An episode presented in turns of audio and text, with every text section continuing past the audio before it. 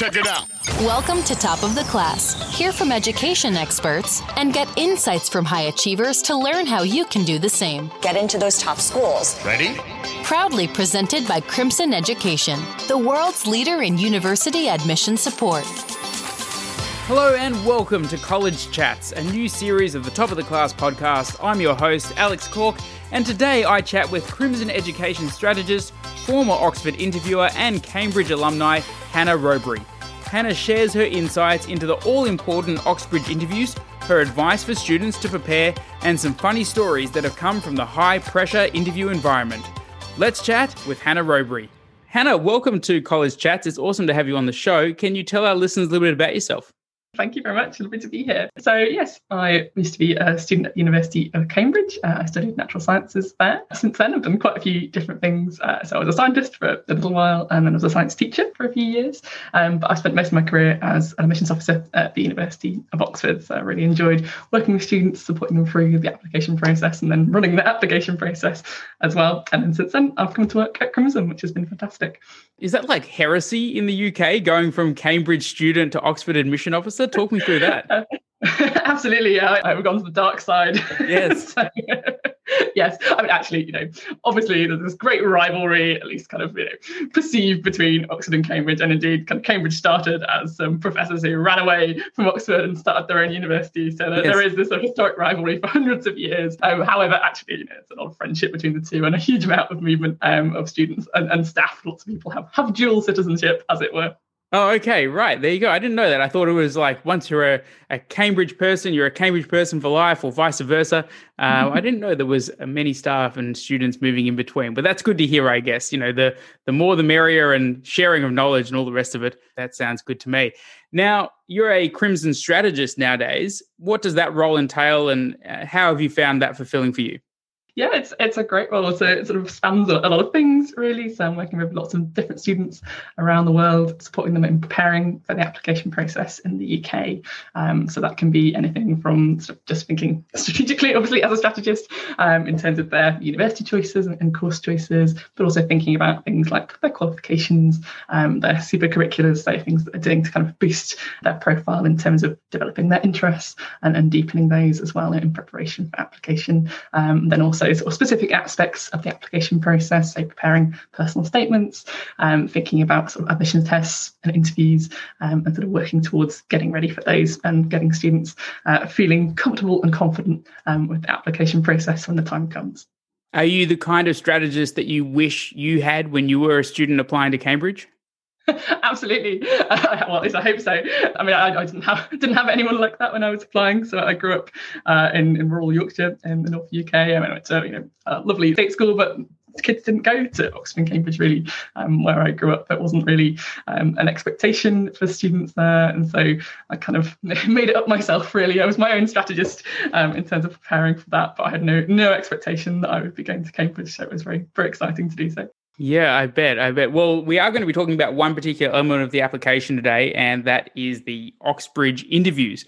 Now, these have taken on, I guess, like a kind of mythical status around the world for how challenging they can be. I've seen some blogs about the kind of questions that students get depending on the courses that they're applying for.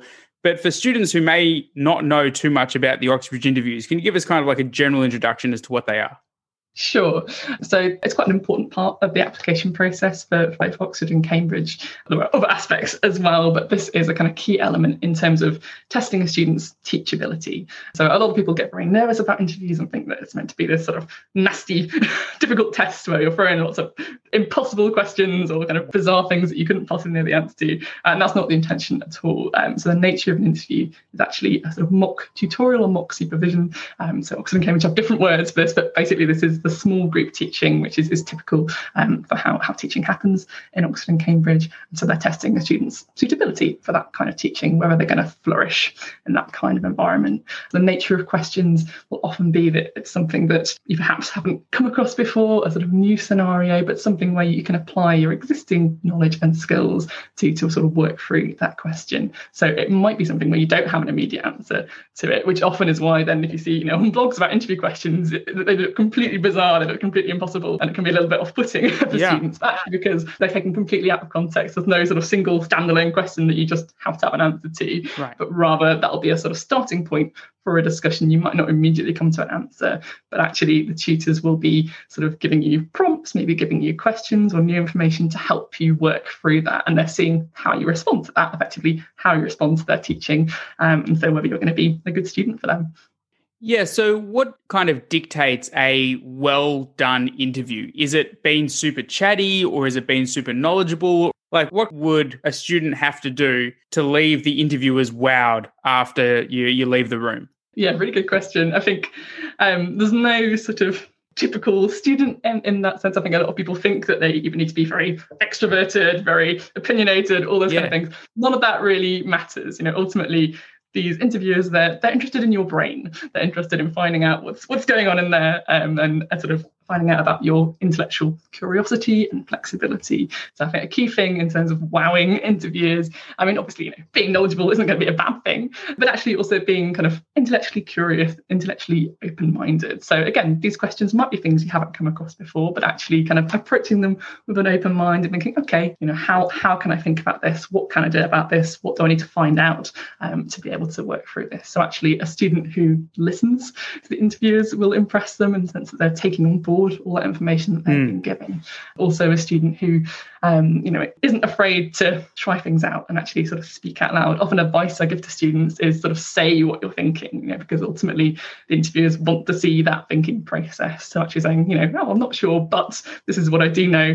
This is what I'm going to try here. Um, yeah. That's a really, really useful thing in sort of showing that thinking process to the interviewers. Right. And I think I've heard from students in the past that the interviewers are not necessarily looking for a student who knows everything, right? They're not looking for correct answers because there really is no correct answer to a lot of the questions. They're mainly, as you say, looking for that thinking process and that thought process. So, to do that well, as you said, like talking through the answer is perhaps a, good tip. Are there any other tips that could help a student demonstrate that they are thinking their way through these questions in an intellectual manner that the interviewers are looking for? Sure. Um, so I think you know certainly explaining themselves is, is really important, and also again kind of having flexibility in terms of information. Often a common error for students is thinking that to kind of show off, they need to sort of doggedly stick to their opinion, and they need to be like, yes, I can argue well because I know what I'm saying, and I'm not right. going to change my mind for anything. And actually, you know, that's not going to be impressive in the sense that they want to see that you could maybe change your mind in, in the face of new information and actually take that on board. Um, so again, sort of absorbing information as you go along. Also, not being afraid to sort of go back and, and correct yourself in the sense that you know, it's quite common um, within an interview that you might have said something earlier that you gradually realise later on was rubbish. yeah. And actually, it's fine to go rather than being like, no, I was brilliant, nothing was wrong. Um, go, oh, actually, I've realised what I said back then wasn't quite right. Can I go back and you know talk that through again?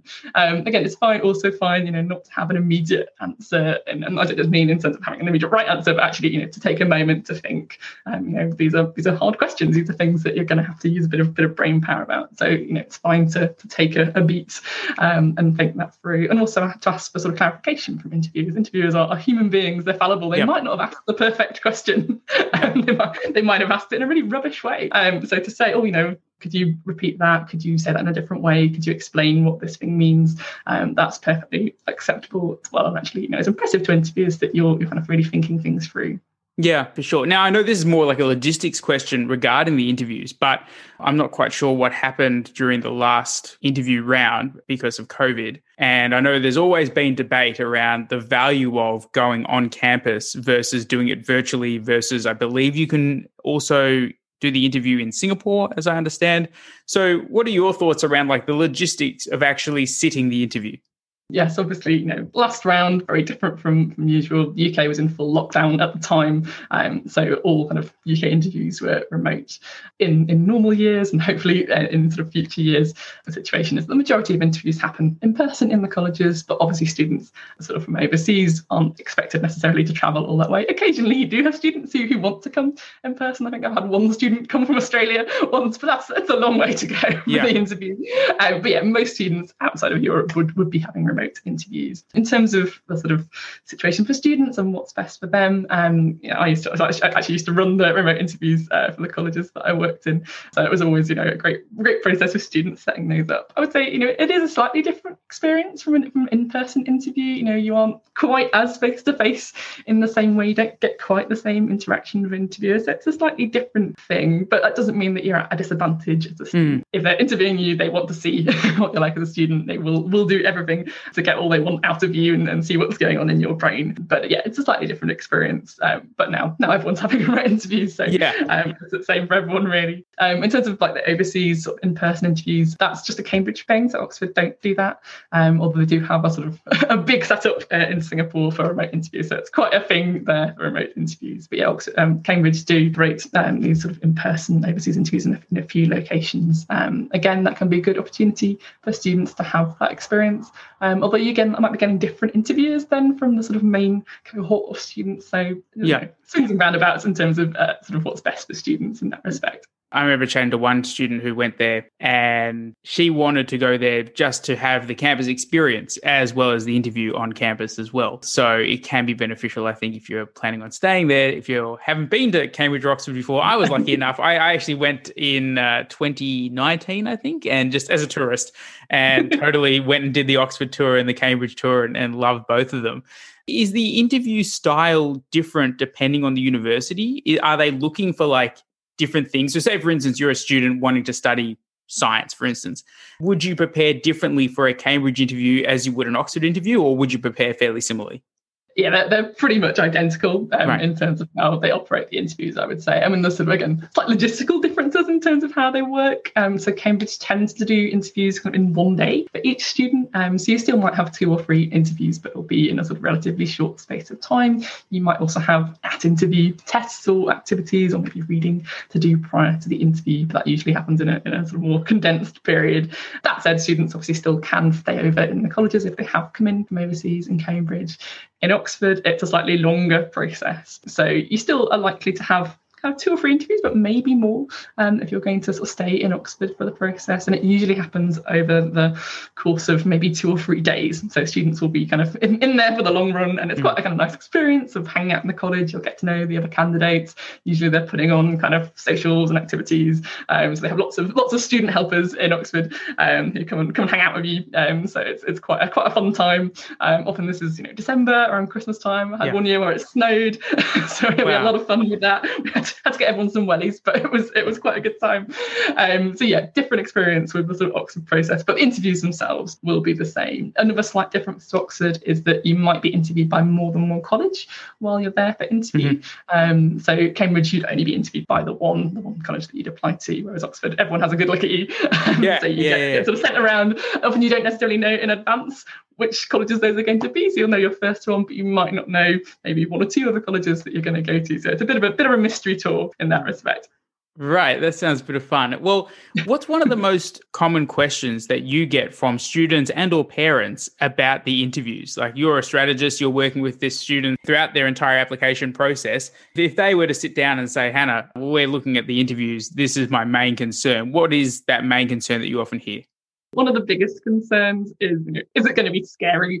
you know, am, am I going to cope with that? Um, you know, yeah. people are quite nervous about interviews. That's completely understandable. You know, it's a big important thing as part of the application process. Being being nervous is entirely fine. But I would say, you know, in answer to that, there's nothing really to be scared about. You know, the nature of the interview, as I said, is that it's meant to be this sort of mock tutorial. It's not meant to be this nasty test. You're not expected to know all the answers. If you already knew everything, you wouldn't need to go to university. so, yes. you know, it, it, it's okay to get things wrong. Also, you know, interviewers are humans and have, you know, most of my kind of strong memories of my time in admissions are the things that went wrong. And you know, that wasn't students, that was that was interviewers themselves getting things wrong. Um, so you know, I had one tutor and they were just completely missing. Uh, they hadn't turned up, uh, and we were oh. really worried. We thought something terrible had happened. We were like sending people out to try and find them, uh, and they just they just slept in. Oh, okay. you know, they make mistakes. They're, they're, they're yeah. just human. Um, they're not these like you know higher beings who better better than us. There's just people who, who accidentally sleep in when they're supposed to be doing an interview. Sure. so so don't worry, you know, these people these people are normal, these people make mistakes. Um, and actually, you know, they're they're also people who love your subject as well. So they're Yes. going to be super excited to meet you. Often, you know, they might be doing quite a niche academic field. and They might not meet many people who like the same thing that they do. So having a student who's like, yeah, I love this. This is what I want to study. Actually, is quite a nice experience for them as well. So I would say, you know, certainly from from my experience onwards, from having been a student and having gone through the interview process, the Oxford and Cambridge interviews are probably the most exciting and interesting interviews you'll have in your life. Yes. really, in the sense that you know, job interviews just like, oh, you know, where do you see yourself in five years' time? Right, you know, right. Greatest weakness and all that kind of stuff. Whereas you're debating you know, big issues in your subject, you're talking with people who are at the top of their field, you know, the best people in your subject ever. That's a pretty exciting opportunity to have. Yeah, I mean, I know if I was a student in that situation, I would be super nervous waiting for the interview. Like in that kind of five minute beforehand type of scenario. Actually, I was talking to a student from Sydney who uh, worked with us for a while and got into Oxford. And he said he was waiting outside the room and the door was slightly ajar and he could hear the interview going on before him.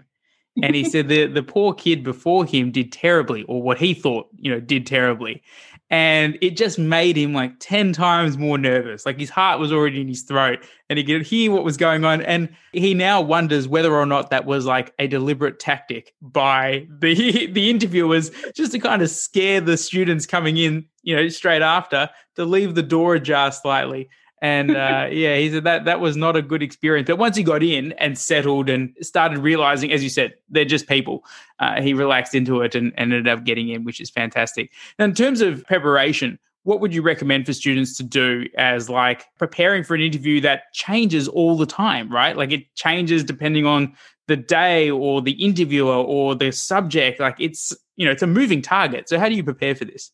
Sure. So, I mean, I think there are obvious things to do in the sense of actually just being comfortable with the things that you should know. You know, you're Yes. not expected to learn extra stuff for the interview. You're not expected to know anything beyond what you've done at school, but feeling comfortable with everything that you have learned in any relevant school subject is, is pretty handy. You know, it's not going to do you any harm to do a bit Yeah. of revision. But so, yeah, that's useful. Also, I think just kind of familiarizing yourself with that process. And so, you know, like you say, students don't feel nervous. Obviously, that's natural, but actually being aware of what's going to happen, being prepared for that means that you're going to feel a little bit more calm. You're going to, okay, you know, I know what this is. Um, there are lots of great, uh, so lots of colleges have produced nice YouTube videos of what video of what um, interviews should look like, Mhm. um, and so you can sort of see see what an interview looks like. Also, you know, just getting comfortable with chatting about your interests, chatting about um, you know actually academic matters and what you think about them. So find find a willing victim, someone at home who you can you can tell all your favourite things, a subject, explain the difficult bits to them. That's really useful. Um, a lot of students find the mock interviews useful as well, so that can be a useful process. I bet you do that plenty, right? I, that's one of my favourite things. I, I love a mock interview. Um, I love working through interview questions. I think you know they're, they're very beautiful in how they work. I think you Yes. can go from a student being like, "This is really scary," to like, "Okay, this is something that's accessible. This is something we can work through." Actually, I have my, I have my own door ajar story for you. Um, so when I was my own interview at Cambridge, however many years ago, the door was ajar when I got to my interview, and Oh I could overhear what they were saying. And this is the, the, the previous student wasn't there anymore, and they were talking about me, which is which is pretty horrifying. Um, so they were talking about my application, and they said, "Oh, you know, her grades look look okay. Um, let's ask her the hard questions." Oh gosh. that was not that was not what I wanted to hear. I was like, "No, don't ask me the hard questions. No. My grades aren't good. ask, ask me the easy questions, please." So, Maybe the yeah, door ajar is a thing. yeah, it's a thing. It's obviously a thing. Yeah. So I was, I was a little, a little bit uh, shaken by that, but actually, you know, I went in there. It was fine. You know, yes, the questions are challenging, but actually, they were enjoyable, and you know, the tutors helped me work through the ones that are more, difficult. And obviously, I got in, so it won't work too hard, uh, clearly. But I think, yeah, the sort of takeaway message from that is that you know, yes, of course, you know, it will be challenging, um, but actually, if you're prepared and if you're you know, enthusiastic about it and, and sort of have an open mind to, to what's being asked, then you'll you'll be all right through that process. But yeah, don't don't be put off by anything weird the interviewers say. Also, yeah, I got completely thrown. My first question of the interview, because often interviewers will ask is what they think is like a sort of settling question. Be like, how was your journey? Or, you know, what did you have for breakfast? Or something like that. And they misread between where my school was and where I lived. And they were like, oh, you know, did you have a good journey from this town? And I was like, that's not where I live. Oh gosh. I was like, oh, my, no, oh no, I've got, I've got the first question wrong. I should have just said that's where I live and like not, not contradicted them. but obviously, yeah, it was fine. So again, don't be thrown by that sort of first question. Um, I did have actually again a, a nicer story about interviews who did manage to sort of completely put the student at ease, uh, which was a student was so nervous. The interviewers came out and called the name for a student to come into that interview It wasn't the student's name. the student got up and went in. Now, these interviewers were so nice they didn't tell him that he'd got it wrong. They just carried on and did the interview. Consummate professionals. yeah, so they just went straight ahead. And I was so I was like running the interviews at this point. I was quite worried because the student then officially, from my point of view, had gone missing, and, yes. and we had an interview where a student hadn't turned up. So I was like, "Where is the student? What's happened?" But these, you know, lovely interviewers just gone through this interview with the student, just done it. He was none the wiser, but it was it was the wrong interview, and they were they just were very kind to him, and you know, he got through that absolutely fine. Fantastic. Well, uh, we were about to wrap up, but before we do, what would be your one or two top tips for students to stand out from the crowd? Of course, this is the top of the class podcast. We've had some amazing students that we've been interviewing over the last 31, 32 episodes now. And, you know, a lot of these students stand out mainly through pretty amazing extracurriculars. But what would be your advice for students if they were like, okay, competition's pretty fierce. I want to make myself stand out. How would I best do that? What would be your advice? Yeah, I think at, at, a very sort of basic level, actually, just just finding something that they really love, um, you know, and exploring, kind of broadening their academic horizons. Um, ultimately, you know, you want the subject that you're going to apply for, that you're going to study at university, to be to be something where you know perhaps you, you go home to your family and you tell them everything that you learned in that thing today at right. school, or you know, you've read a book and you like run downstairs and say, "Oh, I found this out. I want to tell you about it." You know, that's how you should feel about it. And actually, if you have that level of enthusiasm and that is something that's going to shine through in the application process. That's something that's going to come through in the personal statement. That's something that's going to come through at interview. And you know people who are looking at those are going to be able to see that and are going to see okay yeah this is a student who, who loves this who's going to be motivated um, to continue this through their studies. Um, i think again sort of specifically then within those aspects like the sort of personal statement and the interview there are areas where you really can shine and sort of show where your sort of strengths are in that respect um, so I suppose, you know, again, within a personal statement, obviously, you know, I've, I've, been watching podcasts and I've seen some really inspiring students, you know, I think they're wonderful, but not every student has the opportunities to do these sort of dazzling yeah. experiences. However, can have relatively simple experiences and still have dazzling insight into them. And I think that's the key thing in terms of shining as a student, um, right. which is that uh, one of the best personal statements I read was from a student who'd watched a, a TV show. Um, so it was a, a, political comedy from the UK called The Thick of It. And again, I'm not necessarily advocating that you should write about TV in your personal statement, but this one was fantastic. So he was saying, you know, what he'd learned from that, what had inspired him from that, and then, you know, all the books that he'd gone to read about politics yes. on the basis of that inspiration. But it was it was just very, very genuine. And actually insights from that were so so thoughtful. You know, he was showing those thinking skills that universities are going to be looking for on that basis. So it's not not what you've done, but what you've got out of it, what you've thought about it, and of showing showing depth of thought.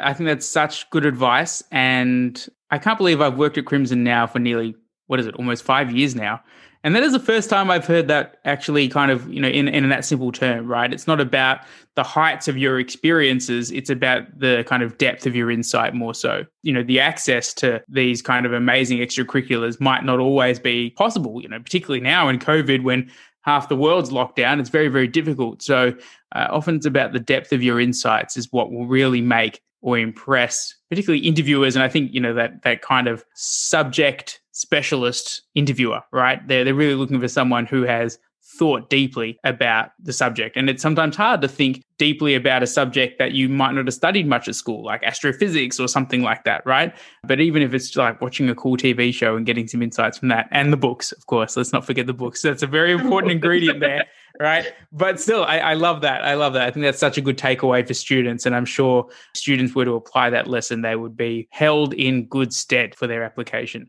Well, Hannah, it's been an absolute joy chatting. And I hope students have learned as much as I have about the Oxbridge interviews.